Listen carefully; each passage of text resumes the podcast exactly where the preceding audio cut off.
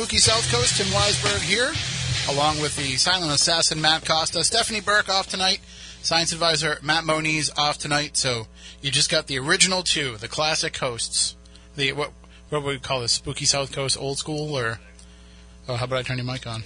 The gruesome twosome. there we go, that works too.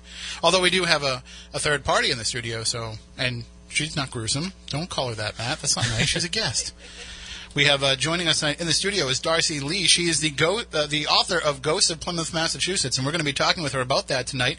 Good evening, Darcy. How are you? I am well, thank you. Thank you for having me on this dreary, rainy evening. Perfect night for ghost stories. It really is. I mean, if you're going to talk about strange and unusual topics, which is what we talk about here on Spooky South Coast, we talk about the paranormal each and every Saturday night.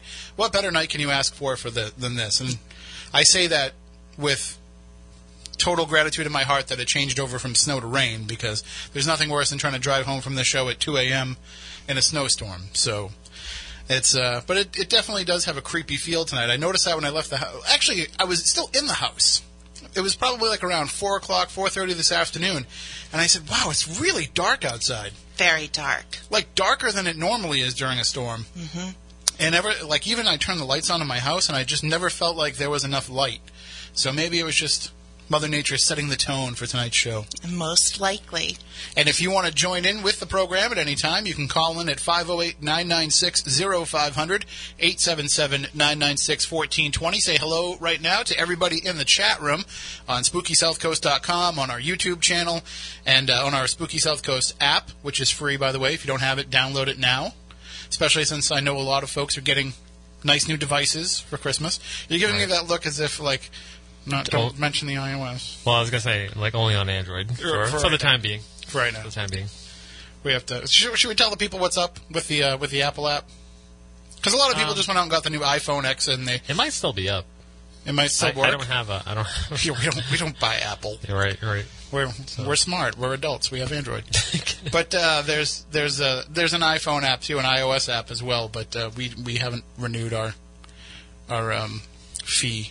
Or yeah, or a certificate or Apple certificate. Is that what it is? It's an Apple certificate, Right. And it's it's how much? Ninety nine dollars. Ninety nine dollars it costs for us to put that app up that we give away to you for free. And by the way, we don't have any money. We're broke. this show is uh, we operate on spare change. That's why I'm so glad. I'm so glad that we're still grandfathered into that rate for our um, for our podcasting All right. that we got in 2006. Actually, 2005. Right. I think we we built uh of uh what Hipcast. We use Hipcast. Yeah. Yeah, we- yeah. Yeah. We made them what they are today. That and they hate us because we are locked into that rate. So they don't offer the unlimited bandwidth, unlimited storage plan anymore. Right. I don't know if that was like a special thing just to try to get people to use it back in 2006, but uh, but we signed up for it, and now they can't do anything about it.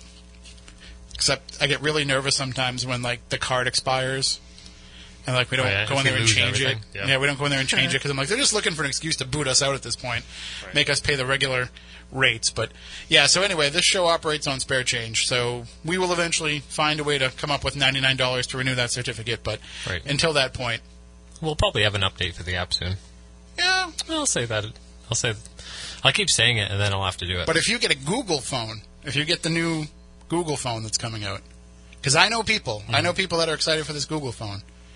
So if they get that, they should have no problem downloading the app, right? Right. That just comes from the Android store. right. So You can also find us on um, Google Play as well. Google uh, Music. Whatever mu- music service Google yeah, has. yeah, you the, can find the and podcast Stitcher, the. Stitcher app, Yep, iTunes, iTunes, uh, everywhere, and oh, yes, all over the place. We, we should we should uh, we should point that out for anybody that's listening to the show that gets the show via iTunes. Mm-hmm. We should point out that fact that even though we haven't renewed our Apple certificate for our app to show up in the in Right. the Apple Store, you can still get our podcast free from iTunes. right, right. It's still up there. It's still you know hundreds of episodes. Uh, iTunes is kind of a, a pain. They they only put up like what the most 100, 100 most recent episodes. Is it something like that? Yeah, I don't think they have every episode, but we have archive feeds and all different ways to get every I- episode that we've ever done. Um, I know the uh, there's there's uh, quite a few listeners on the the TuneIn app, and I, I'm not exactly sure how far they go, but I I, I know they go pretty far, and because I exchanged some emails with uh, whoever's over there, and they they've updated some some of our information. Well, that's So. that's good.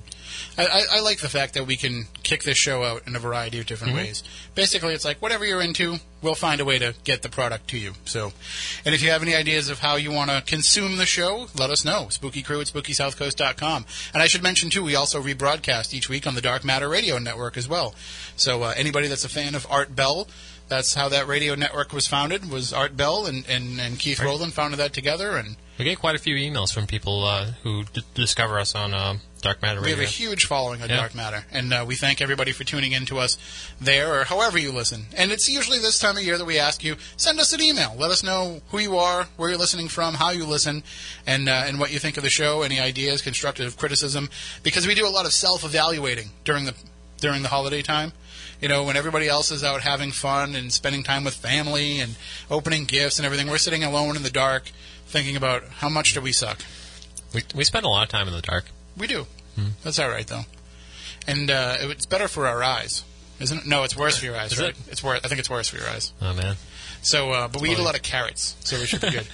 but uh, so the idea is that you know we're gonna, as always, when we hit our anniversary in January, at the end of it, January, we start looking on ways to improve the show in the new coming year. So, any suggestions that anybody has, we are willing to listen. Five zero eight. I'm sorry, I almost gave away the phone number to to get people to call in with suggestions. Don't do that because then we'll take it personally when we have to hear it over the air. Email them to us, spookycrew at spookysouthcoast.com, and uh, that's the way to reach us for anything that you want to let us know about. And it's also the Spooky South Coast website is also a place where you know you never know where you're going to find cool stories and cool different events that we do, uh, different uh, you know paranormal investigations that we do, different things that we're involved in. And one of the things that I'm involved in, and a lot of people out there listening have been to, is I do an evening of ghost stories and New England legends, which is our stage show that we do. It's myself and Jeff Belanger and Carl Johnson and Andrew Lake and uh, the photography of Frank Grace, and we go out and we, we go to a theater, and Frank Grace takes these amazing photographs. We put them up on the big screen, and then the rest of us tell ghost stories to those photographs. And the idea is that it's almost like it's a ghost tour without you having to leave your seat. And uh, last year, when we did it, we did it at the uh, Company Theater in Norwell. And I try to, because we, we will tell some of the same favorite stories, and we will tell some of some new stories each time as well. And I try to pick stories that are geographically close to where it is that we're telling the story. And and I thought Norwell last year was pretty close in proximity to Plymouth. So I actually told some Plymouth ghost stories on the stage show. But I only scratched the surface of some of these stories. And our guest tonight, Darcy Lee, is going to get us into some of the real in depth stuff.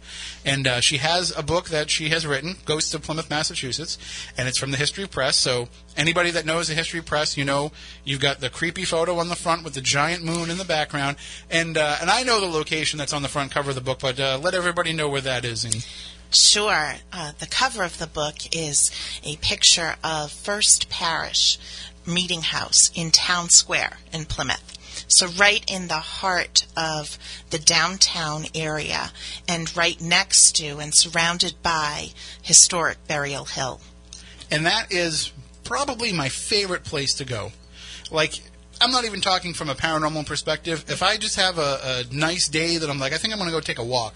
Some people go to the beach. Some people want to go to the woods. I want to go to Burial Hill, and I want to walk around, look at all the graves, and then I want to kind of go through some of the the downtown Plymouth haunts. And it doesn't matter if it's Halloween time. It doesn't matter if it's Thanksgiving. It doesn't matter if it's the middle of the summer. When you're walking through Plymouth, you feel that that history as well as the paranormal stuff rubbing right up against you. That's true. And Burial Hill is one of the best vantage points to see Plymouth Harbor. And if you put yourself in the place of the pilgrims, right there on Burial Hill was where their original fort was. Um, and so you can just imagine what they would have seen. And that vantage point um, was there was there for their protection. That's why they chose that particular spot. And I don't know if you're like me, but I, you know, I geek out at things like that. To be able to stand in the same spot, you know, that William Bradford stood in, to to, to know that I'm standing amongst where, you know, the some of the first pilgrims stood, and watched to see where the Native Americans were coming from, to to see uh, other ships coming in as the years progressed. You know, this was such an important spot that uh, you can you can feel it when you're up there. You certainly can. And I was just up there the other day um, and walking through the. Um, pathways that generations of people have walked, either um, in grief or in fear or in depression or desperation. You can really feel that up there as well. And one of the best parts about it is when you are there, it's almost like uh, it's almost like laying out chronologically the history of Plymouth before you because you see all the important names. You see all the names going all the way back to the Mayflower, but then all the names that have been important in that town since. And and I spent a, a good number of my years in my youth going to school in Plymouth. I lived in Plymouth, and these are still family names that are that are in town today and, and still carry a lot of weight. That's correct, and some very famous people are buried up on Burial Hill as well. Um, I make it a point when I'm there to visit the grave of Mercy Otis Warren, who was so instrumental in uh, Revolutionary era politics in the 1770s. Uh, so it's important to me to recognize the history of those people when I'm in a place like that. And I don't know if you, you know, chronicling ghost stories is one thing. I don't know if you actually do any paranormal research yourself. Uh, have you have you done any investigating up there? Any any recordings or? Well, I'm not hardcore like you guys are, right? I look at um, it more from a historical perspective. For me, I lived and worked in the historical community in Plymouth for about 12 years, and I heard so many different stories, and I wanted to know: Are they true? Is it true that a little girl ghost named Abigail Townsend actually haunts the Spooner House? Who is the Victorian couple, speaking of Burial Hill, who is the Victorian couple that so many have seen walking up and down a pathway to a particular grave and then they disappear and then they walk down the pathway? Who are they? Really. So for me, I like to tie the stories, the folklore, the legends to the actual history and do the research in finding out were these real people? Could it be likely that they would have been alive or involved in something that would put them in that place and time. I mentioned Mercy Otis Warren, and her house um, is on the corner of North Street and Main Street. There's a haunting there of Captain James Warren, who built the house. There's a story in the book that's covered that. So t- for me to be able to tie the the real people, incidents, events, activities to something that is quite possibly paranormal. That's what's really interesting to me. And and that's what I love about doing the work that we do is mm-hmm. because we have the opportunity then to actually communicate with these people if if that's what it is that we're doing. I mean, we're we're kind of operating on faith a little bit to say that when we capture a recording, it's a recording of a ghost, and that is the ghost of the person that we think that we're talking to. But if you take all that at face value, I went up to Burial Hill. Uh, I think it was probably my it's either my first or second trip, and I'm sorry to say that I've only recently only been going there like the last couple of years. Even though I lived there for many years, it was just not a place that we we went to. And I was walking around with my phone, and I was doing some recordings, and uh, I was at the grave. The oldest grave is uh, I'm trying to think of his name. But anyway, near that grave, there is the grave of one of the Mayflower couples. I think it's the Howlands. Howlands. Yes. Yes. And so I was at the Howland grave, and I turned on my recorder, and I was just trying to communicate and seeing if anybody was there. And I captured the sound of a woman singing. And I know that I'm up on a hill, and that sound would probably travel if I, you know, but still, this was like it was right next to me, and there was nobody else around. And then I walked over to William Bradford's monument, and uh, and I'm just in awe of that. Anyway, to William Bradford, I mean, come on. And so when I'm standing there, I, I decided to do a recording and speak to him as well, and uh, and I got a, a voice coming back and you know telling me good day. So I was pretty impressed with with that for my first trip, and I was like, well.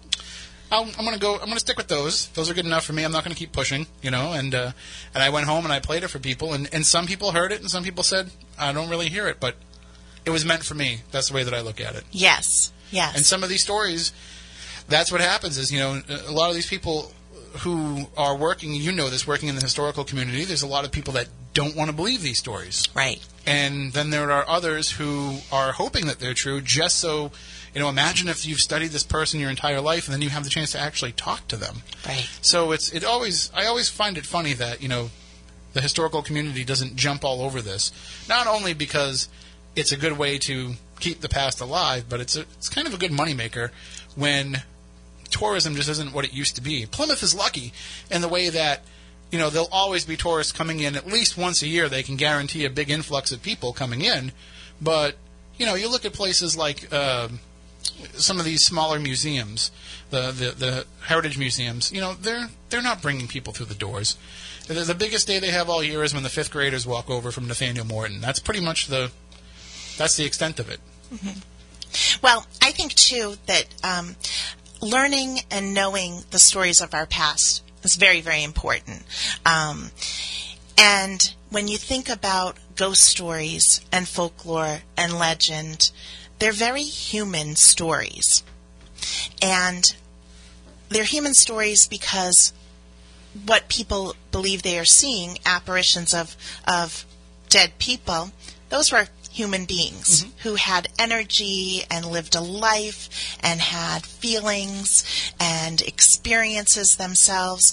And then the person who is witnessing the haunting, it's a very human story for them because they feel that energy, they feel that um, whatever is coming through, and it's something that is really happening to them. So I think it's important to know the history behind um, those stories. And for me, I wanted to not only verify that the ghost stories that I heard could possibly be true, but I also wanted to debunk some too as well.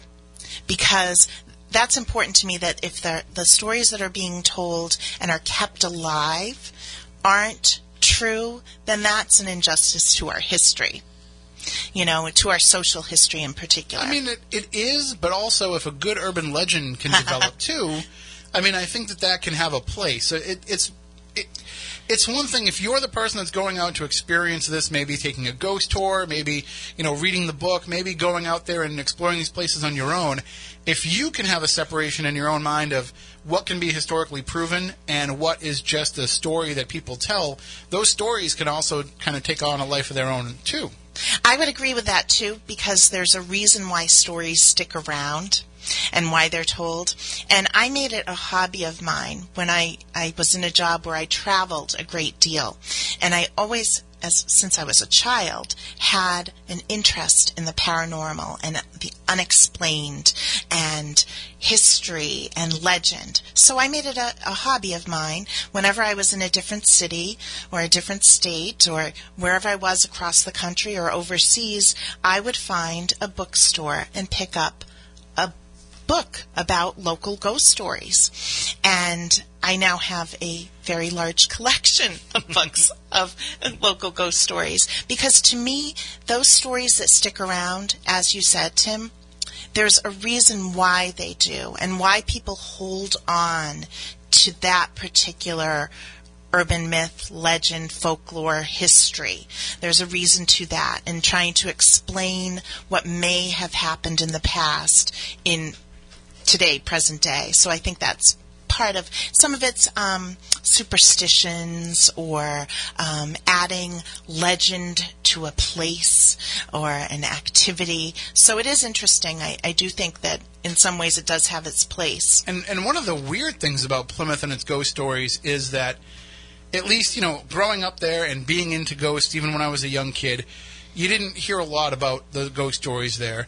There wasn't a lot of books like yours, and and in fact, I the only ones that I can think of that are even similar to yours are the books that Ed Lodi wrote. Yep. But Ed Lodi's books weren't, you know, going out and exploring modern hauntings as much as they were taking some of the older writings that shared ghost stories and bringing them back into the present. So there's, you know, this is the first chronicling that I can think of that's been the modern ghost stories of Plymouth. Yes, and that is indeed why I wrote the book because here I had traveled um, around the world and collected ghost story books, and I arrived in Plymouth about 12 years ago, took on a job in the historical community, wanted to get a ghost story book specifically wholly dedicated to Plymouth, and there wasn't one. Yet, I was hearing all these stories either by um, the tours that happen. There are ghost tours in Plymouth. Colonial Lantern Tours was one. There's Spirit of Plymouth walking tours um, with historically dressed characters giving tours and telling, you know, the, the different legends of the town. Um, and so this gathering of of um, stories, I wanted to be able to connect it back to something from the past and something real and share it with others. And I think it's important too, right now with Plymouth, it's Plymouth is going to be the centerpiece of an historical celebration mm-hmm. in 2020, where it's the 400th year, the 400th anniversary of the landing of the Pilgrims. And so I think it's important to have a, a like what I've done with my book, a chronological history um, of legend, folklore, and ghosts available to the public because I, I know there's an interest. I mean, and obviously, you know, chronologically is one thing. Uh, so I don't want to know the oldest ghost story that you know of from Plymouth, but what is the first ghost story that you remember hearing about Plymouth? Ah, one of the first ghost stories was the one that I mentioned about Abigail Townsend, the little girl ghost who supposedly haunts the Spooner House on North Street. It was said that Abigail Townsend was um, a child who passed away from uh, an abscessed tooth. Do we know if she ever lived in the house? Most likely not. I did the research behind that. But the stories have her peering out the upstairs window, skipping rope in the alleyway, and letting uh, workmen, when there was a restoration done on the house, letting workmen into the house so that they could do their work when no one else was there. so there's lots of different stories. Also, she purportedly um, followed one of the tour guides home one night and they were talking about her. She followed them, that she would attach herself to them.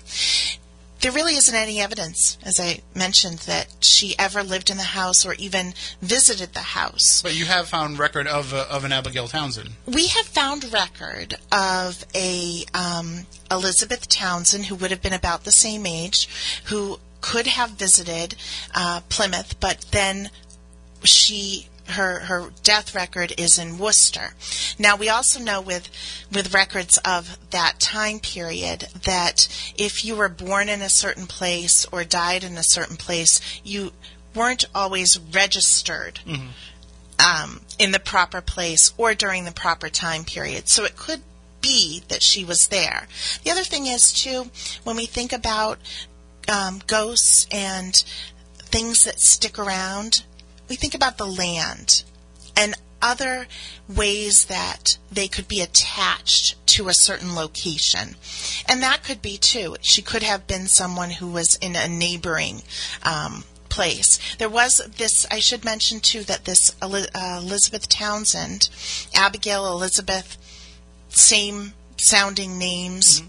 Those names were brought through during a seance at the house. Um, that she did pass away from mumps. So the swollen face, when people have reported that they've seen a girl who who has a swollen face, she had an abscessed tooth, mumps would make sense in that in that regard. So it's close. Um, but also a psychic did say that that house is haunted by two ghosts. I spoke with someone and interviewed them for the book, and they are convinced that it is um, haunted by one of the men in the descendancy of the Spooners who lived there, and that his portrait hangs on the wall. See now, if I'm if I'm remembering my geography right, the Spooner House is uh, just a, right next to the library, the old original library. That's correct. and uh, that's where I would go to the library when I was a, a kid growing up in Plymouth, and and that library was definitely haunted. There was definitely something in there, and then the uh, the Mayflower Society has their headquarters there as well, and that also has rumors of there being a haunting in there as well. So maybe there's just something about the energy of that entire street that, uh, and you're still pretty close to Coles Hill over there too, which is where all the first pilgrim bodies are. That's correct. Coles Hill, very close to it, the first burial ground of the pilgrims. And over the course of about 150 years, pilgrim bones were were um, being washed out um, from that area. They were collected, put in a sarcoph- sarcophagus, uh, originally above the um, the Plymouth Rock when the original portico was was um, built, and now they are up atop Coles Hill. And I do have a, a picture of of the sarcophagus that that holds the pilgrim remains now. That's uh, that's that's fascinating. And, and you know what else is funny about Plymouth? And, and people always, you know, I, I have friends that come from all over the country that come and want to visit Plymouth. And we talked about, you know, what stories are true, what stories are just legend, what tro- stories are historically accurate. And uh, kind of a lot of Plymouth is built on a on a myth because people go there thinking that that's the actual rock. Right, that's the rock that Mary Chilton first stepped on, um, a 13 year old pilgrim girl. Um, but it's symbolic. Um, it's a symbolic rock of um, when the pilgrims arrived. There is a story about um, someone who knew one of the pilgrims, and he told the story about that was the first place that they they stepped on. So legend, lore I just I makes for a always- good story. I always thought it was convenient that they stepped right out on the rock that already said 1620 on it. so that right, worked out well. right. Well, the the the Abigail story is uh, is you know that's something that sticks with people all the time because you know ghost stories about kids they just they kind of stick with people and and, and it means something beyond just being your typical ghost story. It, it it kind of hits you in the heart a little bit more when it's a child, especially a child who dies of something that we think of now as being, you know, uh, 20 minutes in a dentist chair and a little penicillin and you're fine. But uh, for back then, it was a life-threatening thing. There's a lot of stories, ghost stories from Plymouth that are like that, that are uh, that kind of play on the heartstrings a little bit. And and one of the stories that always kind of gets to me, especially because it is historically true, and because it connects so much to the to the history when you go up to Burial Hill or when you go to the courthouse, and that being the the General Arnold, and that I just I can't imagine what that was like for the townspeople to to watch the suffering that went on with that. horror and suffering, suffering. I mean, just tragedy. So the Brigantine General Arnold was a ship that was traveling from Boston and passing through Plymouth, but got caught in a blizzard. They called it the Christmas blizzard of 1778. They were trapped in the ice in Plymouth Harbor, about a mile off of shore. Uh, it was a terrible three day affair. Uh, the blizzard lasted that long. The townspeople could hear the crew. There were 103 crew members on the General Arnold. They could hear the crew screaming in pain and agony. Um, they were located just off of Brown's Bank. If people are familiar with Plymouth's Plymouth Harbor, sort of between Brown's Bank and the Gurnet Lighthouse. There was nothing that the townspeople could do uh, to save the crew of the General Arnold. The General Arnold crew themselves cut down masts to try to uh, make the boat lighter so that it could move through what was then becoming very frozen ice, but it didn't. It wouldn't budge at all. So the legend is that Captain James Magee, who was the captain of the brigantine General Arnold, um, the legend is that there was rum on board, that they were transporting rum. And uh, he said to the crew, Don't pour the rum down your throats, pour it into your boots, because then they wouldn't freeze to death, their feet wouldn't freeze. And by consuming alcohol, you're lowering your body temperature and, and they would freeze to death quicker. So half the crew seven, excuse me, 70 members of that crew passed away. They froze to death, and gruesome. And, there are gruesome details that I was able to draw out of um, uh, an eyewitness account by Dr. Thacher, a well-known doctor in Plymouth at the time. They were able to, after three days, basically walk out onto the harbor over what he described as an ice bridge and bring back the bodies to Plymouth Center. The bodies were laid out in the 1749 courthouse at Town Square on the same floorboards that are there today. And they were laid out so that family and friends could identify the frozen corpses. And, and not to get particularly gruesome, but didn't they kind of have to wait for them to thaw just so they could get them in a them. position to put them into a into a coffin? They they did, and, and to pry them off of the ship as well. Um, and in my book, I, I share what Dr. Thacher uh, wrote about what he witnessed, um, the the gruesomeness and the grotesque poses that some of them were were stuck in in time. Some of the sailors were not claimed. Now there is a ghost story that says it's reported in town um, that on cold nights you can hear screams of agony coming from Brown's Bank, and also someone is knocking on the windows of the courthouse from the inside. Blue faces.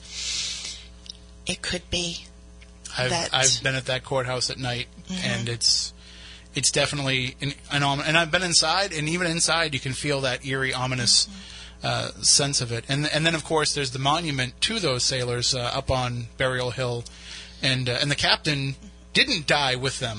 He did not. Captain James Magee lived for a number of years after that, and he was known to go visit the graves of his 70 sailors that passed.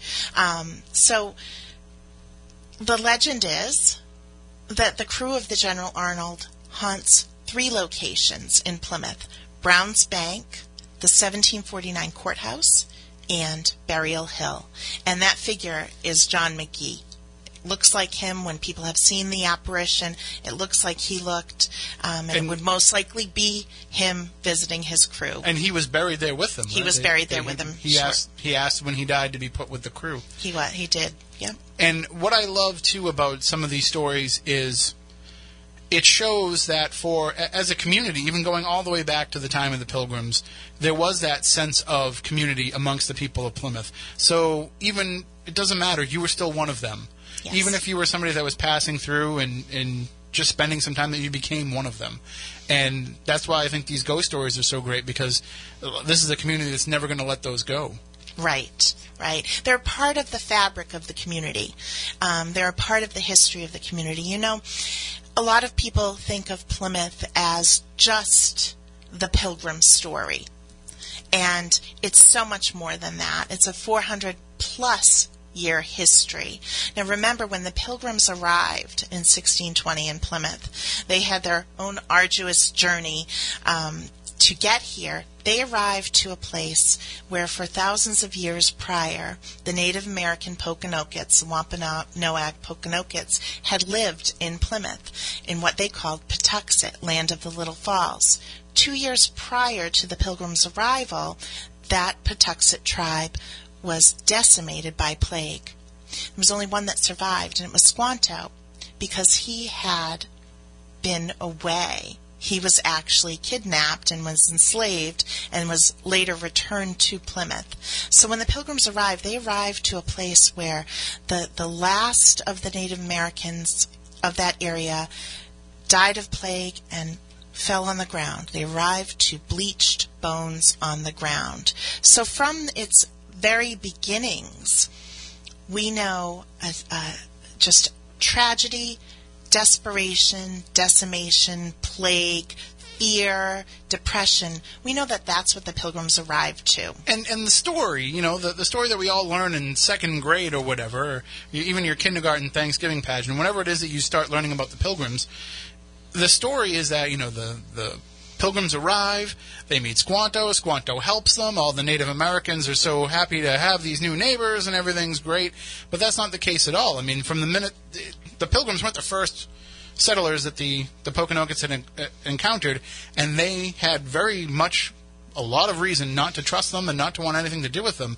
And that was a very tense situation for a long time. And even Squanto isn't this benevolent being. He was playing both sides against each other.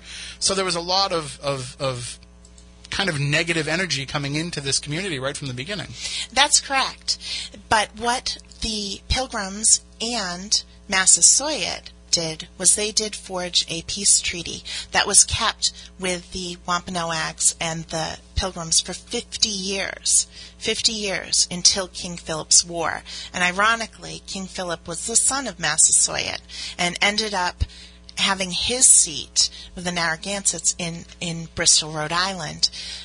He ended up finally in Plymouth with his head on a stake in town square. So there's a great deal of irony with that, and I think a great deal of disappointment and um, that story just makes me feel uh, as if in just one generation the the lines of communication were broken down. There were the so much had changed from what the Pilgrims and and um, the Wampanoags had had established. I do think part of that, though, is that as Plymouth began to thrive as a colony, uh, and as more and more settlers came over, you had a different group there, a group that didn't have the same ties to the Native Americans, that didn't have uh, a symbiotic relationship with them, and so they're coming in treating them as if they're lower class citizens, and and trying to take the uh, you know, take their people and, and convert them into Christians and the, the so-called praying Indians. You know, so they're already they're coming in and instead of saying we need to coexist alongside of each other, they're coming in and saying, well, now there's more of us than there is of you, and we're taking over. That's correct. And remember too, I, I do describe. Um, an event in the book that happened where the pilgrims on the side of the Wampanoags were um, made known that there was going to be a um, uh, a um, that the Massachusetts Indian tribe was going to come down and take over and, and massacre the the old colony, the Plymouth colony. So they were made known of that, went on a uh, surreptitious trade mission up to Wessagusset and actually massacred the the leaders of the Massachusetts that were going to come down and decimate them. They brought one of their uh, uh, one of their leaders, his name was Weedham Woomat, they brought his head back from Wessagusset and planted it on a stake in town square. Again, flew the linen that his head was carried in, the blood-stained linen, as a flag, and it flew over the wedding of Governor Bradford and his wife, um, his new wife, See, people think that you know when when somebody has a you know do not trespass or beware of the dog sign in their yard, they think that's unfriendly. you think that's bad. The head on the spike was you know far worse than you know the doorbell with the camera in it. that's correct. And remember, the pilgrims were coming from England by way of of Holland, but it was not unusual that heads were put on stakes outside of of um, London on London Bridge right? It and it always, you know, in, in all the again, I let me start this off with a little bit of a caveat. Until we started doing this show in 2006, I had never even heard of King Philip's War, and I went to school in Plymouth, and they didn't teach us about it because it was such a buried thing. It's it's come to light in recent years. Um, you know, I think the you know Nathaniel Philbrick has helped with a lot of that, and, and some of the other works that have come out, but it's it was a story that we kind of kept buried mm-hmm. for a long time because in this story the white people were wrong. So right. I didn't really know about it growing up, so I learned all that I learned through doing this show. So everything is coming at me from a bit of a paranormal lens, but uh, it was actually kind of a supernatural element that led King Philip to decide to actually go to war with the colonists uh, when there when there was that um, that eclipse, mm-hmm. and that was kind of what he saw as the sign of we need to do this. Mm-hmm. That's very interesting. It's everything about it is just so you know from finding uh, John Sassamon frozen under the, the ice in the pond like everything sounds almost like it's it's almost like a horror movie built around a war. It is a horror movie, and really, it's one of the most important um, periods of our history that, as you said, Tim, we don't know too much about. Um, King Philip's War there was an incident that happened in Plymouth, the Clark's Garrison House, which was located in what is now part of Plymouth Plantation, where the um, coach bus parking is and where there's uh, part of the um, livestock display. That's where the Clark's Garrison House sat. And if there was any warning that there was going to be some skirmish in the area, the townspeople would go to Clark's Garrison well, there was a, a, skirmish, and that skirmish ended up turning into a massacre. Um, and 11 people, many of them women and children, were massacred by um, the Native Americans during King, King, Philip's War in 1676. Um, and that's a story that hasn't really been told in Plymouth, but an important part of the history, given those ties to King Philip, Massasoit, the Pilgrims, when just, you know, 50 years later, uh, Uh, there was such unrest in the colony.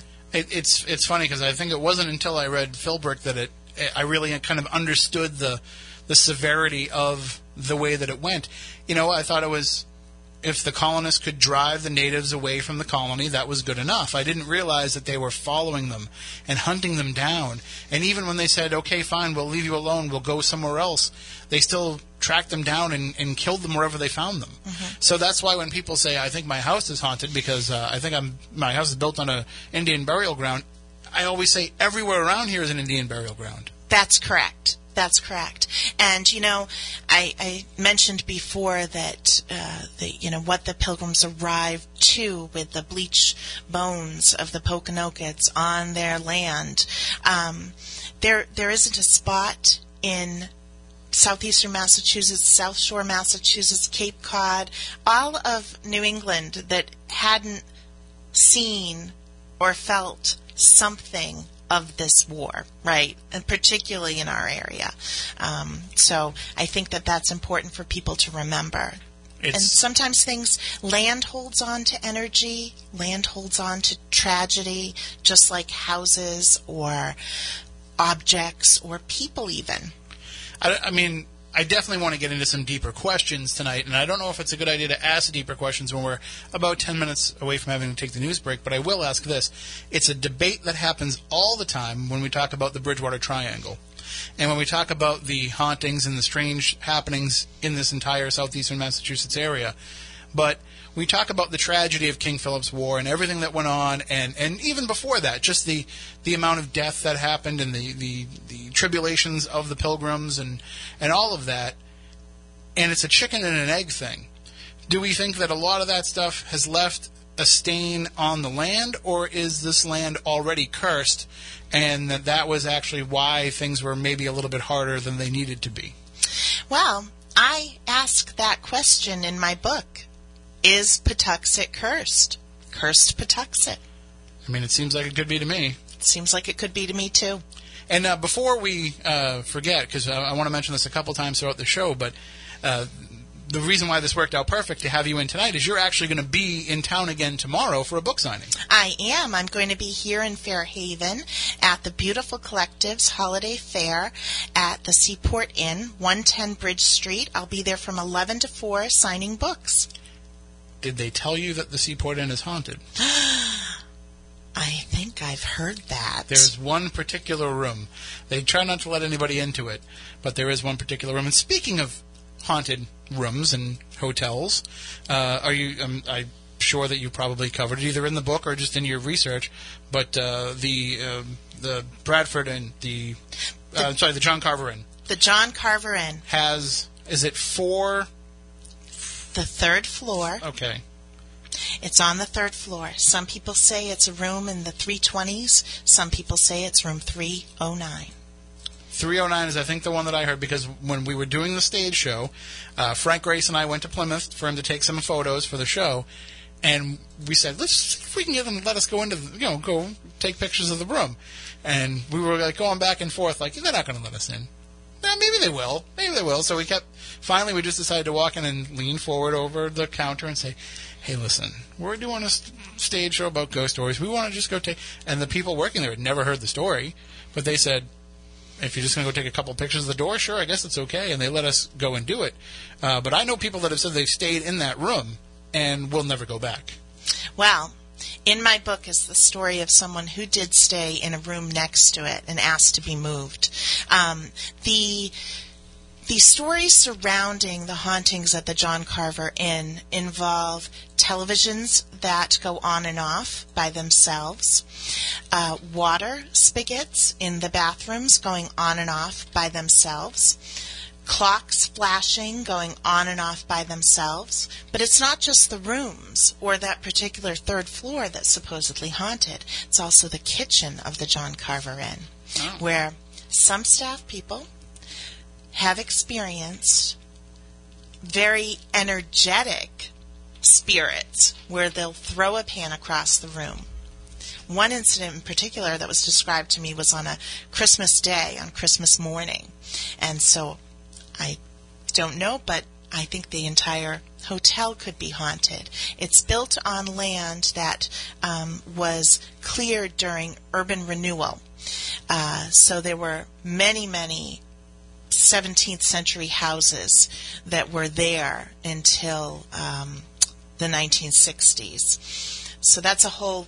I cover all. all I, I don't want to give away too much stuff from the book, but Yeah. do you pinpoint where the, the legend of those hauntings might have come from? yes, I do. So I think you know what I'm alluding to. I think I do know.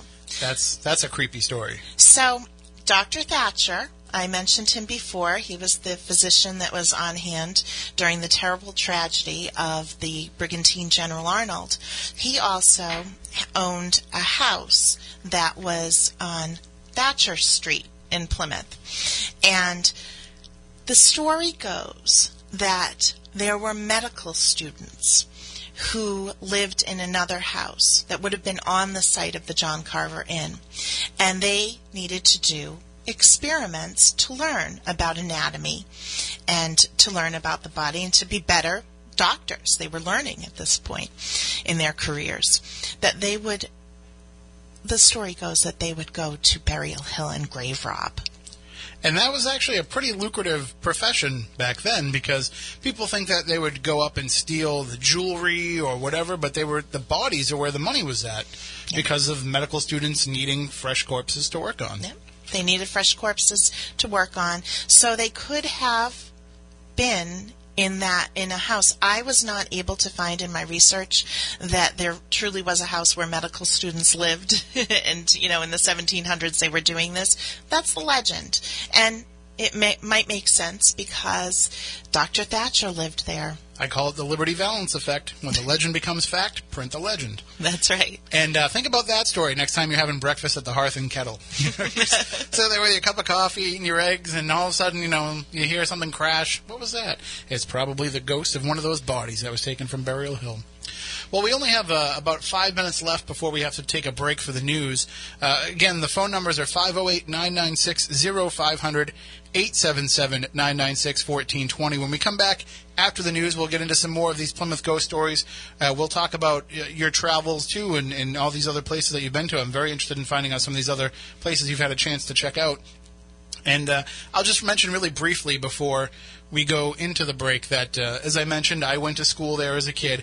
I started going to West Elementary School, and then when I hit fifth grade, they had to start going to Nathaniel Morton. So I'm, I'm going, you know, in the 80s, West was still a pretty modern school, and I go from this nice, happy little community school type place to all of a sudden I'm put into this federal style building that uh, just it looks for anybody that's never seen it it looks like the school from a Christmas story complete with the flagpole out front and everything but that place was haunted I can swear to you that that place was haunted I was on the top floor in my fifth grade classroom and we had access to the attic area and I would sneak up there just like in the never ending story and uh, and there was there was a lot of stuff just going on in that building. But I'm not surprised because you're right there on the water where people have lived for hundreds of years. That's correct. In thousands of years, as we mentioned, with the Sure. Native American population. I have heard, too, that it's haunted. I didn't cover it in my book. I was chock-a-block full with stories Well- already, and, and, you know, that And every kid for- thinks their school is haunted. You know. Yes. Yeah. But uh, it was always great when, because we used to have to go to the basement. That's where the cafeteria was. Mm-hmm. And so you'd go down to the basement and you'd have your lunch, and you didn't want to be the last kid walking up the staircase going back to the classroom because you, you just always felt like something was following you from the basement down there. So mm. definitely a creepy place. So if any kids are listening that go to school there now, they're like, I don't want to go to school Monday. That guy said it's haunted. But you know, it's sort of like when you think about the John Carver Inn and being haunted. Maybe it could be that thousands of people have passed through Mm-hmm. the John Carver Inn. Who knows what kind of baggage they're bringing with them in addition to their luggage? And- And, the same with schools. Thousands and thousands of children have have passed through that school as well as teachers. And I always say you don't have to have tragedy to happen Right. for it to for it to leave a piece of your energy behind. Everywhere we go, we leave a piece of ourselves, and if the factors are right, maybe somebody else can experience that piece later on. It doesn't even mean that it's our ghost. It just means it's a bit of energy that we've left behind. So, so we'll talk about more coming up in the next hour. Uh, 508 996 0500 877 996 1420. Those are the numbers to call in. You can also jump into the chat room, and I'm sorry if I've been ignoring the chat room. I'm sure there's a bunch of questions in there. Are they still doing that thing, Matt, where they put the questions in capital letters? Uh, yes. Okay, so uh, if you have some questions that you want to ask in there, we'll try and make sure that we get to them between Matt and myself. We'll keep an eye on it and uh, see if we can get into those coming up in the next hour as well. Just a little bit of a plug for some of our stuff coming up, uh, just to let everybody know we still have some tickets left for our two upcoming events. We have our Lizzie's March to Murder at Lizzie Borden Bed and Breakfast coming up on March 3rd, 2018. Uh, we have uh, probably about 10, 8 or 10 tickets left for that. If you're looking for a Christmas gift that you want to give somebody that, you know, something unique and different, something beyond just a regular, you know, gift certificate to go out to dinner or something like that, you can get tickets to that event. And also we have coming up October 13th, 2018 the Reverend Barnard, the Parson Barnard House in North Andover, Massachusetts, on the 300th anniversary of Thomas Barnard's death, the exact day, the 300th anniversary of his death, we are going to be holding what we're calling the exoneration, where we will try and clear the Reverend's name from being associated with the Salem witch trial. Well, he was associated with the Salem witch trials, but the story is that he was one of the accusers and that he was going after people and, and, and putting them on the stand and, and accusing them of being witches, when in all actuality, it seems like the research that's being done there is that he was working to try and end the witch trials, and that somehow his name got lumped in with Cotton Mather and, and got lumped in as one of the accusers. So we're calling it the exoneration because we are trying to clear his good name. So we'll be doing that on October 13th, 2018. There's still tickets for that available as well. If you want to go to either of these events or any of the events that we uh, hold, you can go to spookysouthcoast.com on the events page there. And while you're on the website, sign up. Sign up for alerts. It alerts you when we put up a new event. It alerts you when we go live with the show, right, Matt? We get live Yep. it, so there's, and you know, you know, you never know what we're going to be throwing up there. We have a lot of ideas coming up for the upcoming year. There's going to be all kinds of stuff that we throw up on the site without Right. any kind of announcement. So you're going to want to be part of that. Right. We're ta- we're talking a lot about um, adding some extra content for uh, a lot of people out there. Yeah. But um, and uh, this year we might actually do it. so subscribe, subscribe, subscribe. That's all I can tell you. And, and of course, you'll get on our mailing list as well. So we're going to take a break right now for the news. When we come back, we'll talk more about the ghosts of Plymouth with our guest Darcy Lee and more spooky South Coast coming up.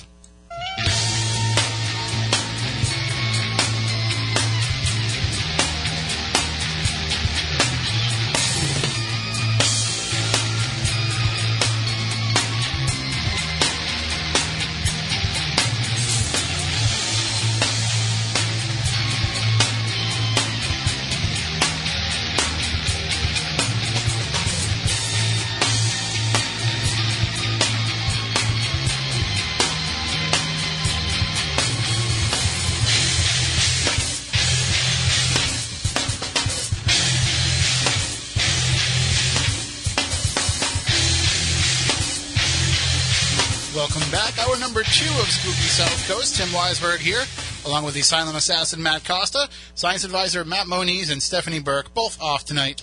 Uh, they will, I think they're, they'll probably both be back next week. I think Stephanie will. Yeah, I think so. Moniz is uh, Moniz is very busy this time of year, so we'll right, see. being being uh, Krampus. is that what it is? I think so.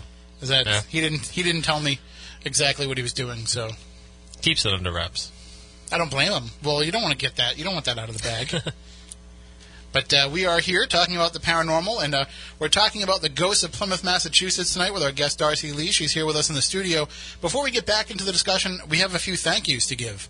Uh, over the t- over the break there, over the news, we want to say thank you to Anna who came in with some Christmas candies for us that I should have not mentioned on the show because now Stephanie and Moniz are going to know when we don't share. Right. I'm just kidding. We're going to share with them.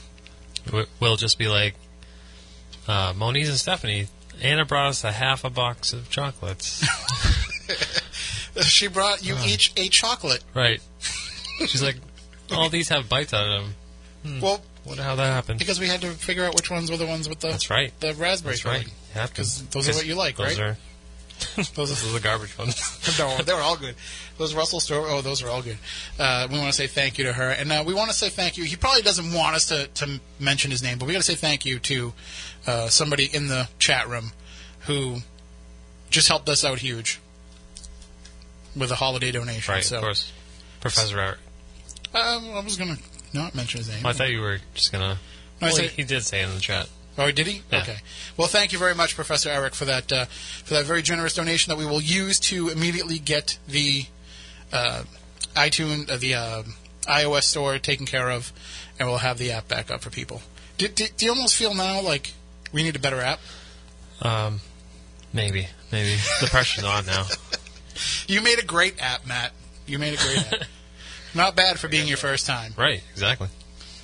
Although I really wish we had come. See, we should have made the iPoop app. We talked about it for years, and now it's Yeah, huge. Yep. Yep. See, and if we had just done it, there's so many apps that we came up with ideas for that we just never followed through on that people are going to steal from us. Remember when? Remember when I wanted to have that business where I just drove fast food to the people at the UMass dorms? Oh yeah, is that a thing now? Oh yeah, it's a it's a huge it? it's a huge business now. Hmm. Yeah, and and Uber does it. Oh, Uber really? has Uber Eats where they'll they'll bring you food delivery. Man, See, and I was going to do this with like uh, like a 1980s Zach Morris cell phone yeah. and some flyers at UMass Dartmouth. I don't know if I would get fast food uh, delivered though. Like, I don't know, like McDonald's fries. Not to name, not to call them out by name, but they have like a three seconds shelf life. Then they turn ice cold. So I got to eat them all at Have once. you- have- you just shove as many fries as We should. We, we have to let Darcy in on this. Oh, There's always a portion of the we show. just talk about food. yeah, where we just talk about food. It's it's never planned. It doesn't. It's not Right. supposed to happen that way. But it just it's a rabbit hole we fall down every week. We, we get the hungry horse. But uh, McDonald's now also offers. Have you seen this now? But they do? They offer a basket of fries. A basket of fries. So instead of just buying like a small, medium, large, you know, uh, Right. supersized, all that stuff, you can buy a basket of fries, like you would if you went to like you know Huh. like Cool Cone or something. So you buy this like basket of McDonald's fries, and I'm like, but they get cold when it's a small. yeah. But I got one one time. I noticed they have uh, the the nuggets that are like you get two 10 piece nuggets for five dollars, or the twenty piece for five dollars. Right. McDonald's is nothing if not precise with their with their math. but it's yeah. I don't know. The uh, my, my favorite is Doesn't the, add up. My favorite though is when uh, you go over there like with the app because I use the app because I like to save money. Sometimes I go over there and I use the app and I don't even want two sandwiches, but I buy two sandwiches because I have the app. Just eat one, take one home. Mm-hmm. Somebody will eat it, or bring it here. Somebody will eat it. But uh, every time I use the app, it's like I'm the first person that's ever gone into that McDonald's and ever used an app. Like they're like, oh, um, uh, hold on, uh, what do I do? Uh, wait, let me call the manager over. Uh, I'm not sure. It's not working. Like, no, it is working. You just don't want to give me that free sandwich. Right. Between that and the uh, the ice cream machine that's always broken. Oh man, don't get me started on that. Listen, McDonald's, I shouldn't eat your food. I really shouldn't. And I try not to. I've had very little McDonald's in, in recent months. Stop making it so delicious. But don't mess around with me when I want a dollar soft serve vanilla ice cream cone. Well, they brought back the dollar menu, didn't they? I don't know, did they? Hmm. When I want that, It used to be like the dollar twenty nine, whatever. when I want that dollar or dollar twenty, whatever it is, right? when I want that vanilla soft serve cone, just give it to me. I don't mess around when it comes to my ice cream. it's true. But anyway, we digress, as we always do. Uh, let's get back into the discussion for tonight's show. And if you want to call in at any point with any questions, 508 996 0500. 877-996-1420. Uh, but we did have some questions that popped up in the chat room during the first hour and during the, the break. So we want to try and see if we can address those first. Uh, Matt, I'm just going to scroll through. Uh, so a question from James. Uh, they want to know if you know we talked about King Philip's head being on a on a pike in in Plymouth. Do they feel like Metacom King Philip? Do they feel like he haunts Plymouth? Some people do say that he does because in the area where it's been determined where his head was placed on a uh, spike, it's located in town square. So down the hill from Burial Hill, um, there's uh, an area that's right in front of the first parish meeting house, which is on the cover of my book.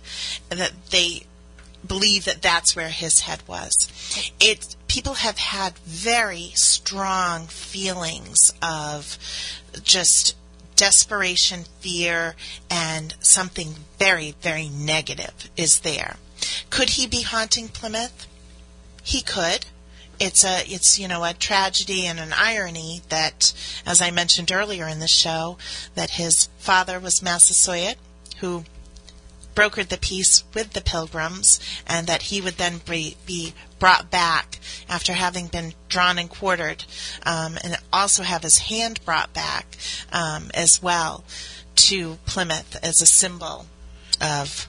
Um, And not, I mean, not to mention either, he felt that the Pilgrims killed his brother Wamsutta. You know, even though he supposedly died of the flu, right, like he he always blamed them for his death. That's part of what kicked off the war. right, So, I mean, he had a good reason to be angry and to not want to leave. And when we say that his head was on a pike in the middle of downtown Plymouth, we're not talking about like they put it out there and then when it started to stink, they said, let's go put it away. It was there for a long time. It was there for 20 years. That's a long time to have That's a head very on a long time. And it sends a Je- message. Jeffrey Dahmer didn't keep heads around that much. No, that he did not. But it definitely sends the message of don't mess with us. It's our place now. And look what we did to him, the leader. Just imagine what we'll do to you. And you know, talking about some of these older stories, you know, there's a, there's a lot of them. There's a lot of stuff that dates back to that era. There's a lot of stuff that comes through a lot of the colonial era. But Plymouth is a town that is still very much a living, breathing entity, and it's still holding in its ghost. It's still collecting its ghost stories. One of my, I I don't know if you covered it in the book, but one of my favorite haunted places in Plymouth, and a lot of people don't know about it, but then when I bring it up, they say, "Oh yeah, I can see that." One of my favorite haunted locations in Plymouth is Cordage Park. Aha.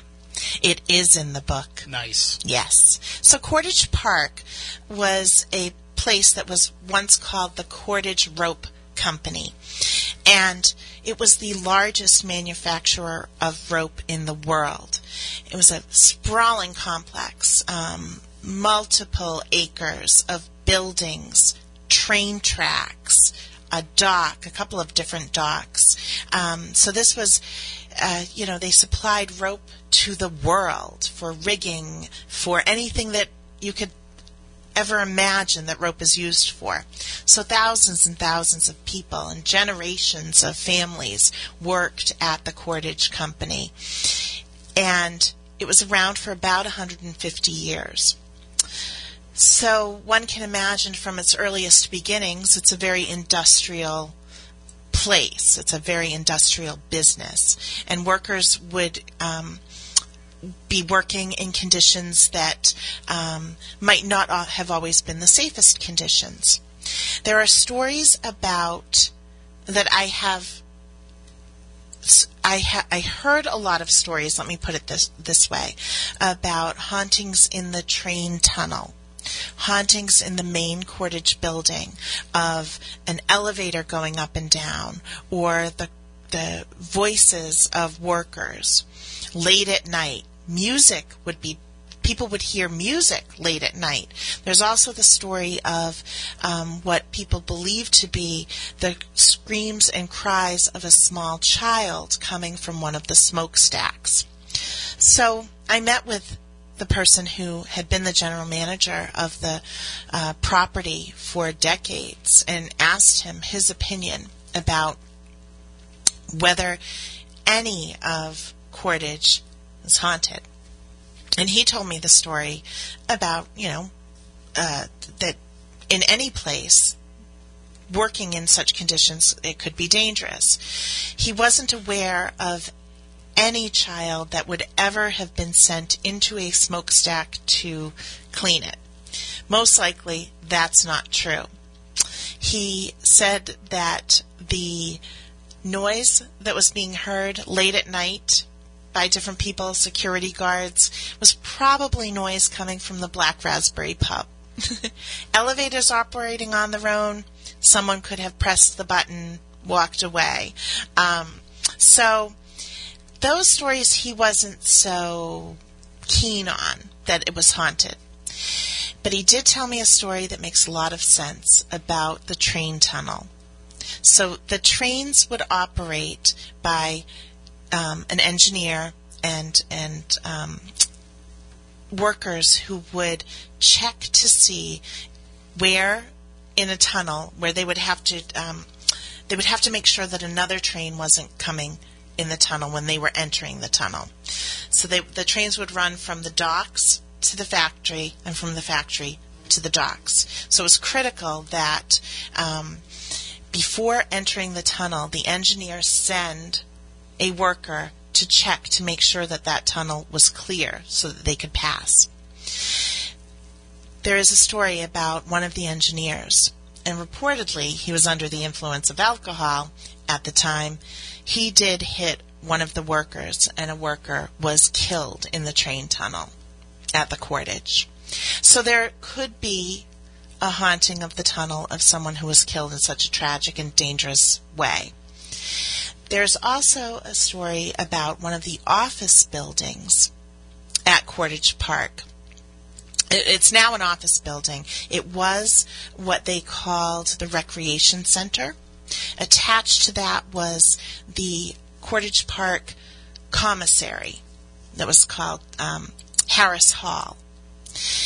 Over the years, after Cordage Park closed down as a rope manufacturer, the buildings have served different purposes. They've either been torn down, they either remain, uh, and they're storage facilities, or they become a different business. As with the office building, that's a separate entity now from, from the Cordage Company.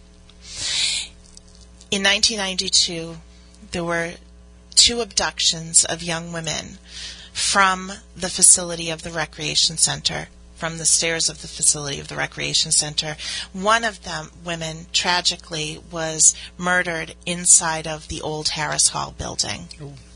Yes, and that was connected to the recreation center. Very tragic tale.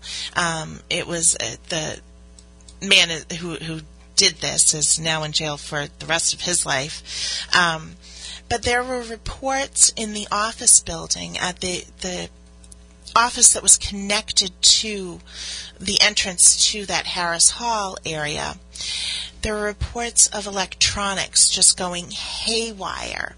Um, printers printing on their own, and not just one printer. There would be a printer that would malfunction and print on its own blank sheets of paper the staff in the office called in their tech person to check on this. There was nothing wrong with the printer. They ended up having to get a new printer, and the same thing would happen. So they've also, the staff members in this particular office have also reported hearing shrieks and cries in late at night if they've had to stay late. They hear that off in the direction of where Harris Hall once stood. Harris Hall no longer stands. It was torn down after this, after this incident. So there could very well be ghosts that haunt the vast complex of the Cordage Company? Well, I'm here to tell you firsthand that there are. When I was younger, uh, you know, in, in the 80s, when I was living in Plymouth, Cordage Park was kind of a, a I don't want to say happening place, but there was a lot of activity there, a lot of stores, and uh, and we would often go there and, and do shopping and and what have you. And uh, toward it was it must have been the early '90s because we were already living in Wareham, uh, but we were my dad used to have a flea market table that he would go to different flea markets and, and sell auto parts, and we were they had a flea market at Cordage Park for a little while, and we were there, and I just I just remember it always being super dark inside of there. But anyway, I remember that uh, the person who was in charge of the building, and this was in the long, not the main Cordage Park building where all the like where the pub is and all that stuff, but the long building heading toward the now vacant Walmart. Uh, but in that middle section, they had the flea market, and the person that was in charge of the building gave me five bucks to go walk around and open up all the doors in the main building. So I went in there, and uh, one of the first things that I did is I, I had to use the restroom. So I went to, and if anybody's ever been in Cordage Park, the restrooms are kind of weird in there. They're especially, it's like a long hallway that you walk into, and then there's you know there's stalls that have like tall doors. So when you're in the stall, you're closed in. And I went into the bathroom and I closed the door, and it was it was a sit down affair. So uh, as I sat down, I could hear the door to the bathroom close. And I'm like, but I haven't opened any of the doors yet. Who followed me into the bathroom? And I'm just thinking to myself, some weirdo is coming into the bathroom with me. And I can't see when they're coming because of the doors. You can't see underneath to see people's feet or what have you. And then I hear the other doors to the other stalls kind of banging. And I'm like, it's coming toward me, but nothing happened. And so when I open the door and I go out, there's nobody in there. Mm-hmm. And I, at this time, you know, I'm I'm not thinking anything paranormal or anything ghosts, uh, but as I'm walking around, I'm just feeling like there's somebody watching me, like there's somebody following me, and I keep turning around and there's nobody behind me, and I, I just run through and I, I open up all those doors and I ran back. But it made me think of a story from when I was younger, and it, when when you were telling when you were talking before about hearing the the singing and hearing the voices, I remember being in Cordage Park, and they have that they have the elevator in the middle, but they also have that staircase next to it. And I was going up the staircase or coming down, but I was on the stairs, and all of a sudden, I heard music, singing, coming out of nowhere, and it wasn't music coming over the system. It wasn't anything like that. And I remember saying something to my dad about it, and he was, I don't know if he was just joking with me or what, but I just had metal fillings put in. And so he's like, oh, your metal fillings are probably picking up the radio station.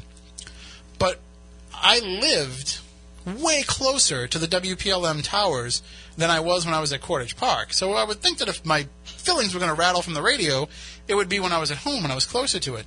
And so I never really put that thought into my head until you mentioned that, that maybe what I heard was some of that kind of that fan. Because I definitely, you know, would not be surprised if somebody heard voices in there. I'm sure I heard whispering when I was running around in there.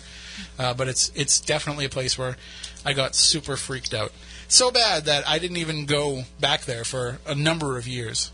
Wow. So That really affected you. it did. I mean, and usually that kind of stuff doesn't freak me out, but it took um, it took them opening up a record store, like, and me wanting to go in there and find some some old records for me to actually go there.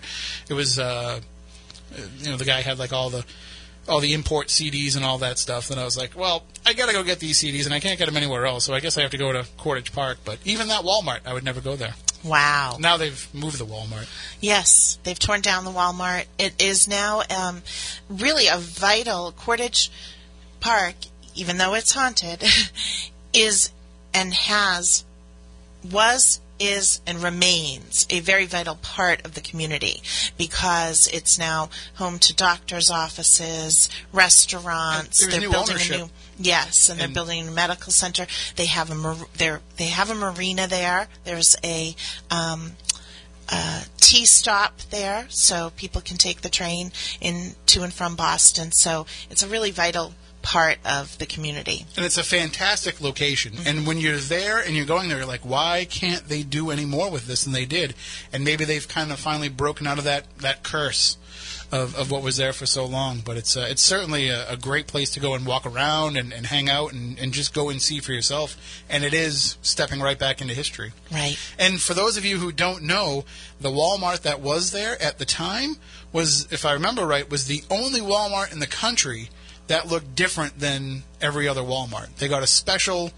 They had to had to have a special arrangement with Walmart to come in there that it had to look like Cordage Park. It had to be a brick building that looked like it fit in. So they couldn't just build it like the regular Walmarts they do everywhere else, and then they go through all that trouble and say, "Hey, we're going to go move across town now." But- Interesting factoid. Yeah, but even that area, I mean, even the area where, where Colony Place is and, and all that stuff that they have now, you know, I grew up not that far from there, and that was a lot of that was all woods and mm-hmm. you know back road stuff. And Route 44 was nothing like it was then. When you No. went down Route 44, especially at night, it was freaky. Yes. Yes, it was a rural route, um, and now it's a major highway. And we still refer to it in Plymouth as the new 44 and the old 44. Right.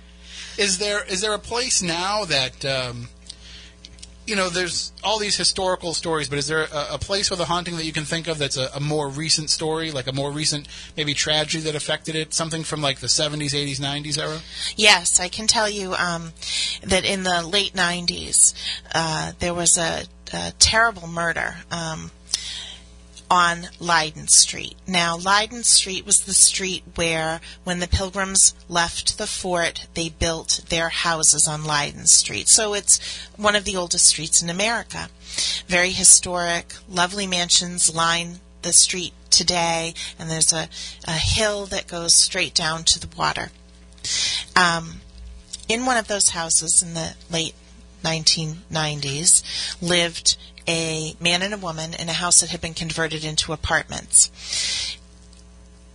Suddenly, the wife disappeared. She was supposed to go to a party um, and then appear at work. She worked locally, and she didn't arrive, and she didn't show up at work. During that time, her husband disappeared as well. So she was missing for three months. Whoa. Three months. And they had searched the apartment. They had searched the entire house. As I mentioned, it's a number of apartments in that house. There are a number of apartments in that house. They had searched the attic. They had tried to track her through credit cards. The husband was on the run. They were able to track him and find him. But that's after they f- eventually found her up in the attic. He had murdered her and hid her in the attic, hid her so well that even the police couldn't find her for those three months. Wow. They eventually caught him because he was using her credit cards. He was gambling.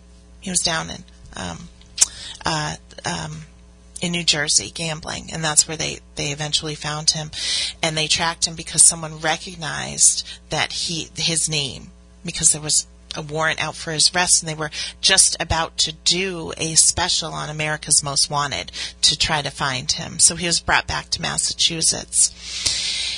What was interesting about um, what people would eventually experience, people who lived in that apartment, was that um, the couple had all sorts of um, different videotapes back in the the area of era of videotapes, and Well, many of them They weren't that far from Video Paradise, where I used to get my That's right. That's right. But they had a collection of videos of the television show Little House on the Prairie. And supposedly this was the woman's favorite show on TV. People who later moved into that particular apartment would experience their television going on by itself. They did not press the, the clicker or turn the TV set on. And when it went on, it went on to the show Little House on the Prairie. Wow. Which, by the way, isn't really on television all that much No. anymore, so that's extra freaky. Now, Leiden is one of those streets on the hills that come off of Samoset, right? What is with the hills in that area? They seem to have. It's almost like there's a, a geomagnetic power to them. There could be. there very well could be. I mean, we know that what is in the earth, rock, stones, quartz, metals, they all attract energies and shift energies. So Plymouth is a place that's very, very hilly. It's uh, you know ups and downs and and groves and grooves, and um, so the terrain itself um, is is like that, where there's rock, sand, land, pine barrens. One of the freakiest places, and it's it's beautiful. Don't get me wrong. Uh, but it also just creeps me out to be there is the Forefathers Monument. And and I haven't been to the top of the Standish Monument in Duxbury, but I've heard it's kind of the similar feel, and that there seems to be it's almost like the Forefathers Monument is some kind of a beacon to whatever is out there because if it, it's just creepy. It's interesting that you should say that about the Forefathers Monument because there is a house that I wrote about in the book. I interviewed um, an individual who uh, reported that he had seen and experienced a haunting at a house that is on that street, and his friend, it was a childhood friend who lived there, that friend and his family experienced terrifying apparitions. And it was so bad that they moved. They left overnight. They just could not take the hauntings anymore. One of a tall and slender man, a vision that would walk through the room. He was menacing looking.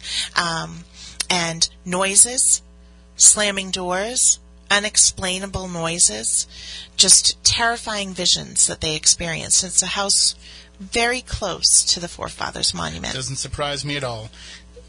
Like I said, it's beautiful. It's it, you know when you walk around it and you read all the inscriptions and you realize what it's there for. It's it's phenomenal, but at the same time, like you know, my my dad used to he used to work early mornings, and sometimes I would go with him, and we'd be riding around, and that was like one of those spots where you just you didn't even want to look at it if the sun wasn't up yet. You know, like driving by it, it was kind of like, all right, I know it's there. I I I know that she's standing there, um, and and it's still you know if I'm driving like when you know when you're driving around at night and you want to kind of creep yourself out a little bit, you take a little stroll by, a little ride by, you park the car, maybe run up, dare yourself to run up, and then run back, but.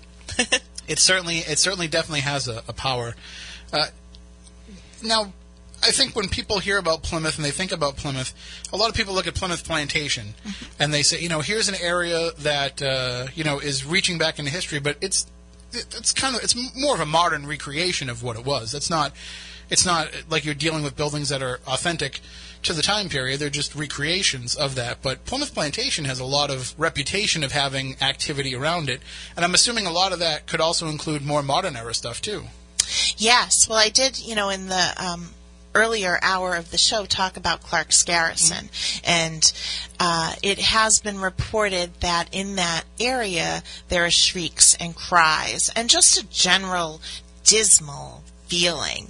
Um, Plymouth Plantation itself is uh, a well researched reproduction living history museum and, and attraction, and everyone should go there Oh, yeah. and experience a Thanksgiving dinner there. So all through the month of November Well, they li- have listen. The sister station to our station, Fun 107, they were actually over there on Thanksgiving morning, but they didn't bother to bring anything back Oh. for the AM side at all. But you know, but I have heard that the meals there are phenomenal. Yes, it's a terrific experience. And if you want to, you know, interact with living history characters who are playing actual people that we know of in history, Winslow, um, White, uh, Bradford, Alice Southworth. Um, it's it's really a fascinating experience. Other places, if you're interested in, you know, apart from hauntings, but where you can get the real history of Plymouth and Plymouth Colony, everyone should visit Pilgrim Hall Museum um, and uh, really see the Pilgrim story and the Native American story through the real artifacts of the Pilgrims.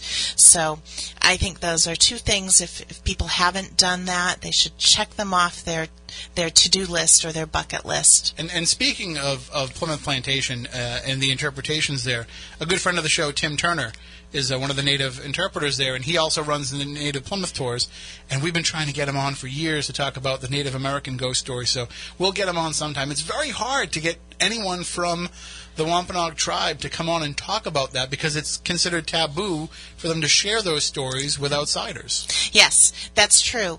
But Tim does a terrific Native Plymouth tour, uh, walking tour that people should um, take. I have taken that tour before and really learned some nuggets of information that I hadn't heard before. There was there was one, uh, I, I, guess the, the, chief of the tribe uh, a couple years ago. That was probably about ten years ago now. I made arrangements through email, uh, and I think we even talked on the phone for him to come on the show. And originally he was going to come in, and then he changed his mind and said he just wanted to do it over the phone. And he was going to come on and share some Native American ghost stories with us and supernatural stories. And it got to be the night of the show, and nine o'clock. So we come on the air at ten o'clock. So it's about nine o'clock. I'm hitting the highway on my way here, and my phone rings, and it's him. And he says, "Listen, I just can't do it. I'm just I'm getting too much pressure from others, from the other elders. I can't do it." And so it just amazes me how much, you know. And it, it was like this with, and I'm sure you dealt with it with a lot of the any of the ghost stories in Plymouth, people hold on to them so tightly, and they kind of didn't want to share them with the outside mm-hmm. world. I'm, I, I'm sure that you know being part of that historical community gave you that leg in that a, an outsider wouldn't have been able to get. Yes, I think that helped. Um, I do think it helped because people do hold on to those stories.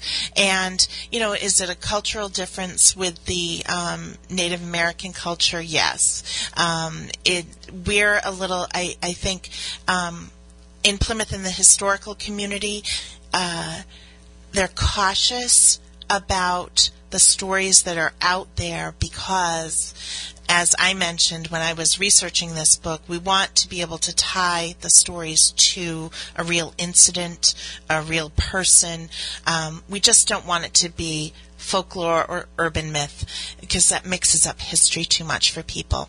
Um, so, with that said, another place that people should, when they're visiting Plymouth, that they should check out is the Spire Center for the Performing Arts. There's a show almost every night, whether it's um, musical show, uh, uh, different acts that perform there, or whether it's a play or a dance show. There's something there um, for for everyone. It's a great place to be. Um, on an evening in Plymouth, but that is very a very haunted building. And that's which building is that in? It's called the Spire Center, and it's on the corner of Brewster Street and Court Street. It is a former Methodist church. Mm-hmm. And it was um, purchased by the town to serve as a performing arts center. The Methodists were um, they they're known for singing and music, and they built this with the most wonderful acoustics. So it's a really it's a treasured building, um, beautiful to look at, great place to see a show, but indeed very haunted. And the story of the hauntings of the Spire Center are in this book, first-hand accounts from people who work there. Did you cover Station One in the book? I did cover Station One. Station One is now the Sam Diego's Mexican Eatery great place to go to eat, have a margarita. I interviewed one of the bartenders, and she told me stories that would raise the hair up on the back of your neck. Um, a dog spotted in the basement. Um, just strange happenings. People would be terrified to go downstairs in the basement, yet they have to because they have to work the taps down in the basement. Um, but just strange occurrences in Station One. It's funny because I remember when uh, you know it still was a fire station. I think when I was a kid, but they turned it into the into the Station One restaurant before it was Sam Diego's. And I remember reading something about this, you know, grand opening and everything. And there was just a little throwaway line in the story about how you know, and you know, they're not even paying attention to rumors that it's haunted. I was like, what the what? like this is something that people are putting in newspapers. But so, you can't help it in Plymouth. You can't help it in Plymouth, and in particular with those buildings. So those buildings on uh, Court Street, Main Street, uh, North Street, they're all connected underground. Oh wow. Yes. Now, you can look through in some of the basements, and I mentioned Mercy Otis Warren's house, um, which is included in this book, the collection of ghost stories, with James Warren being uh, the the vision that someone saw in the house. But they're connected because of pipes that run through, and so you can look in some of the basements and see other buildings' basements. So energies moving through buildings and basements, I think that really happens in the, those buildings. And no, let's not forget either that you know the water is right there, so mm-hmm. that's going to help power up a lot of this stuff. And even though you've got the ocean right there in that area, people don't realize this. There's a lot of running brooks mm-hmm. and and little rivers and creeks and stuff that's all kind of flowing through there. I mean, everything that's downtown, the water is flowing underneath there, heading down into Brewster Gardens. There's there's definitely an amping up of the of the energies there. That's correct, yes. And it's reported, and I interviewed someone for the book, and it, this story is in the book, about shadow people walking up and down North Street. Um, that they're just going about their business. It's as if it's a residual haunting, people doing their you know, regular day-to-day activities, walking up and down North Street that that they have been seen as shadow people. Is there? Uh, I mean, we might have covered it, but do you have a favorite ghost story of Plymouth? That's a good question. I think one of my favorite ghost stories is of the Captain Thompson Phillips house. That house is the only house in Massachusetts that has been given the moniker as officially haunted. They it was it's also one of Plymouth's earliest hauntings as well. But there was a major court case that happened um, where the owner of the building he was renting it out to tenants, um, where he sued his tenants for defamation, and the court came back and said you can't say that a house is not haunted. If your tenants fled and left you high and dry because they were afraid of the noises and the spirits and the experiences in the house, then they're not slandering you. They were truly afraid, and that house is haunted. So I described the entire um, experience and the witnesses that would see a pale bluish light in the window um, and the different things that would happen the rapping of canes on the walls and groaning noises it's all described in the book And, and is there a is there a museum in that building? that's the i think you're referring to the taylor trask museum Yes. um, this house is on middle street and it is uh, currently a five uh, uh, unit apartment building But the the Trask Museum has has a haunting in it as well. It does indeed. Yes, it's the haunted um, uh, preambulator or buggy. Yeah. Well, I, I've never understood what a pram is. I'm like, it's, Yeah, a it's, pram. It's, a, it's a buggy. That's what it is. It's a buggy. It's a baby buggy that moves on its own. Yes. you gotta love some of these stories because it's you know it, it, it could be the least little thing, but it ties into a bigger overall picture, and that's the thing about we look at a lot of town like not to plug myself here, but I'm I'm wearing the shirt right now. I worked on a show called Haunted Towns, and we look at places where we say where does all the activity that's happening in all these hauntings seem to have a, a center connection. And Plymouth is one of those places where you it doesn't have to be all relating to the pilgrims. It doesn't have to be all related, but there's some sort of center power that is powering up all of these hauntings, and uh, and that's why I say you know getting getting back into that you know chicken or the egg thing.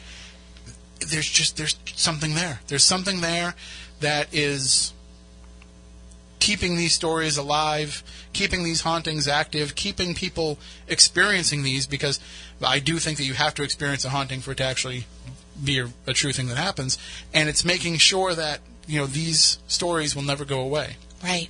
Right. And I think that there's an energy about Plymouth that I've never experienced anywhere else. There are times when it's a very negative energy, that there's something negatively pervasive. Then there's a time that it's a very excitable energy. There's so much to do and so much going on in Plymouth. Um, it's a place where uh, there's lots of entertainment venues. It's a place where people want to come to visit.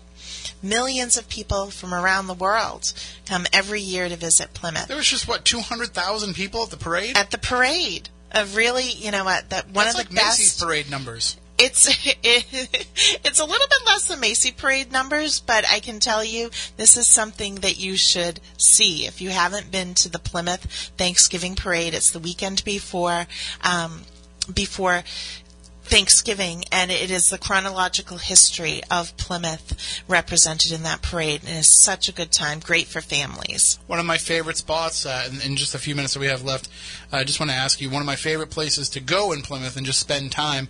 You know, I mentioned how I just love to go to Burial Hill, but another place that I love to go to is the Jenney Gristmill area. Yes. Is any ghost stories that have come out of there? No, I don't have any ghost stories about the Jenney Gristmill area, but do go to the Jenney Gristmill and Lucioso's pub, particularly on a sunny day, because you can sit outside and you can sit by the the wheel as it's it's it's turning the water wheel, and um, just have that that soothing sound of that that wheel in the water. It's a really great experience. I have not been since they've become that location. I, I went when it was run of the mill, mm-hmm. and they had the best burgers that I'd ever had anywhere. But I, I love to just pack a, a picnic. You know, when my, when my son was little, we'd pack a picnic and we'd go there. And people don't really discover the fact that you can walk over to the other little island and, and spend time there. But that's why I'm glad. I never found any ghost stories there either, so I'm glad you didn't either because it's a nice, peaceful place to go and get away from the ghosts that are everywhere else yes. in Plymouth. Yes, very haunted. Plymouth is very haunted. North, south, east, west. Indeed. And that's uh, we really only covered kind of the, the, the downtown area. I mean, Plymouth is so sprawling, and uh, and I know that you know South Plymouth has a lot because I live close to South Plymouth. There's a lot of there's a lot of roads where you want to make sure that uh, you know you have your high beams on and somebody in the passenger seat with you while you're going down the road because it's just that freaky. So so much more that we can cover, and we'll definitely have you back again to talk more. Uh, but tomorrow, people can come out and see you in person. They can meet you. They can pick up the book. They can share their own stories with you. Let everybody know where you're going to be tomorrow. I'll be at the Seaport Inn tomorrow at the Beautiful Collective's Holiday Fair. It runs from 11 to 4. I will be signing and selling books, and I'd be happy to personalize a book to anyone. Great for uh, holiday presents for people, and great as a keepsake of your, of your own. and we have a lot of uh, listeners uh, in this area who are, you know, not just interested in the idea of the paranormal. Even to the show, that it's not just about the ghosts. People love history, and they love something like this. Where, and and I know just by talking with you and, and, and hearing your background that the history was just as important to you as it was telling the ghost story. It was the same for me with Ghosts of the South Coast. I said, the history is so good, it's overshadowing the ghosts, which is fine because that's just the way that it ended up working out. And and that's what's missing is being able to tell the true story of the history without the whitewashing and without the the biases that we find in history books and to be able to kind of share the story and to have the ghosts kind of be the, the humanity that connects it all together. Right. As I mentioned earlier in the show, these are human stories. They're experienced by real people who truly believe that they were affected by something a spectral spirit, an apparition, a sound, a feeling, a noise, a smell. So, really human stories and about humans and even one of the stories, when I write in my chapter Houses of the Downtown, I uh, worked with a psychic and we determined that uh, the one very haunted house could indeed be haunted by an animal spirit. Oh. Do you, do you name the psychic in the book? I do. Is it anybody I know? It's Patrice Delory Hatcher. She also served as uh, my photographer. So the book has vintage postcards representing Plymouth's history and some of the sites and and stories in the book, as well as um, historically important and significant photographs. And how can people follow along with you online, and, and how can they get the book online? Sure. Well, I have a Facebook page. I urge you to like and follow. It's called Ghosts of Plymouth, Massachusetts, author and book events. So go to Facebook and, and follow me there. The book is also available online at Arcadia Publishing, Amazon, Nook, Google Play, iBooks, Kobo, and it's in bookstores locally in Plymouth at the Yankee Book and Art Gallery on North Street in Plymouth, and at the Barnes and Noble in Hyannis, at Westwind Bookstore in Duxbury, and at many of the gift shops around Plymouth as well. And I'm going to bet that the Sea Witch has it in Fairhaven here, and uh, probably Barnes and Noble in Dartmouth. But the easiest way to get it is just to come and see you tomorrow. And, and exactly. Come Get it- see me tomorrow. Get it right from the author. Get it signed. Share your stories. Hear some stories, and uh, and I'm gonna put on my acquisitions editor hat now for a minute, you know, because I know I'm sure they're already contacting you with the success of this one, success of this book. Are you looking toward another area that you want to tell some more ghost stories from? There may indeed be another book. I'm not at liberty to say, but keep watch because I will. I will announce in a month or so. I pi- I'll, I'll tell you off the air about the one that I pitched to the History Press a couple years ago, and uh, and it's they still they still are interested in it, but I don't know. It's it's I'm having a hard time getting a lot of the stories, but I'll tell you that that off the air. Well, we thank Darcy Lee for coming in and joining us, braving the storm. Although it's it looks like it's subsided pretty well. Thank you, thank you for coming in, and we promise that if we call you again, we will make sure that Mother Nature makes it just as spooky when you come back and, and join us the next time. Terrific. Uh, tomorrow you should have a nice day though, so uh, everybody can come on down to the Seaport Inn and meet Darcy. Get the book; it makes a great Christmas gift, and it doesn't matter if you're into the paranormal. It doesn't matter if you're into history. There's a part of it for everybody. Uh, so absolutely, 100%.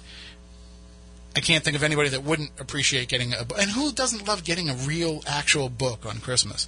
Opening it up and thumbing through the pages and all that. That's and then just curling up on the couch with the fireplace going and, and starting the book.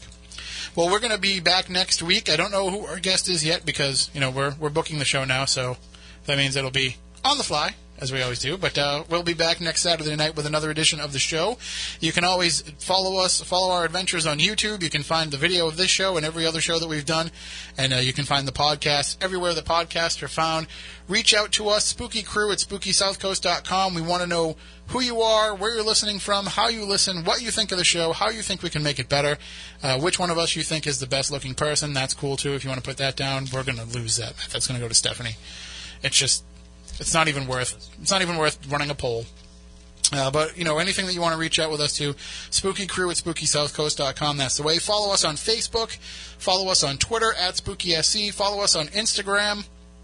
We're everywhere. Wherever you are, you'll find Spooky South Coast. So join up with us in those different ways.